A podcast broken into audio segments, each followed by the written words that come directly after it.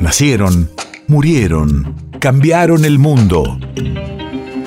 En Nacional Doc, siempre es hoy. Siempre es hoy.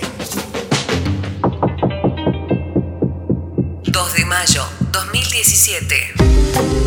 Hace cinco años fallecía en Buenos Aires el escritor Abelardo Castillo.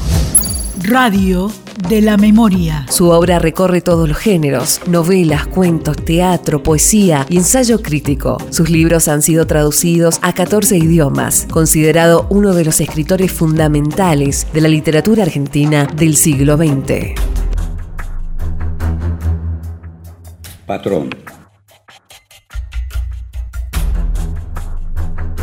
La vieja Tomasina, la partera, se lo dijo.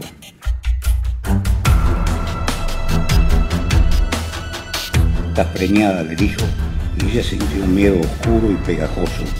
Llevar una criatura adentro como un bicho enrollado, un hijo, que a lo mejor un día iba a tener los mismos ojos duros, la misma piel áspera del viejo.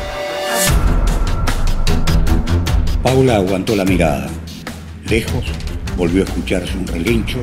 Él dijo, venía a la cama. No la consultó, la tomó del mismo modo que se corta una fruta del árbol crecido en el patio. Estaba ahí, dentro de los límites de sus tierras, a este lado de los postes y el alambrado de púas. Y súbitamente ella, Paula, se transfiguró.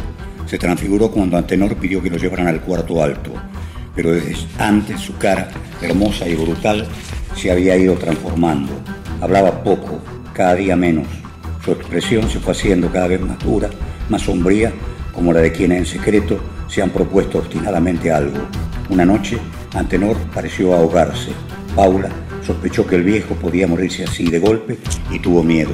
Sin embargo, caí entre las sábanas y a la luz de la lámpara, el rostro de Antenor Domínguez tenía algo desesperado, emperradamente vivo.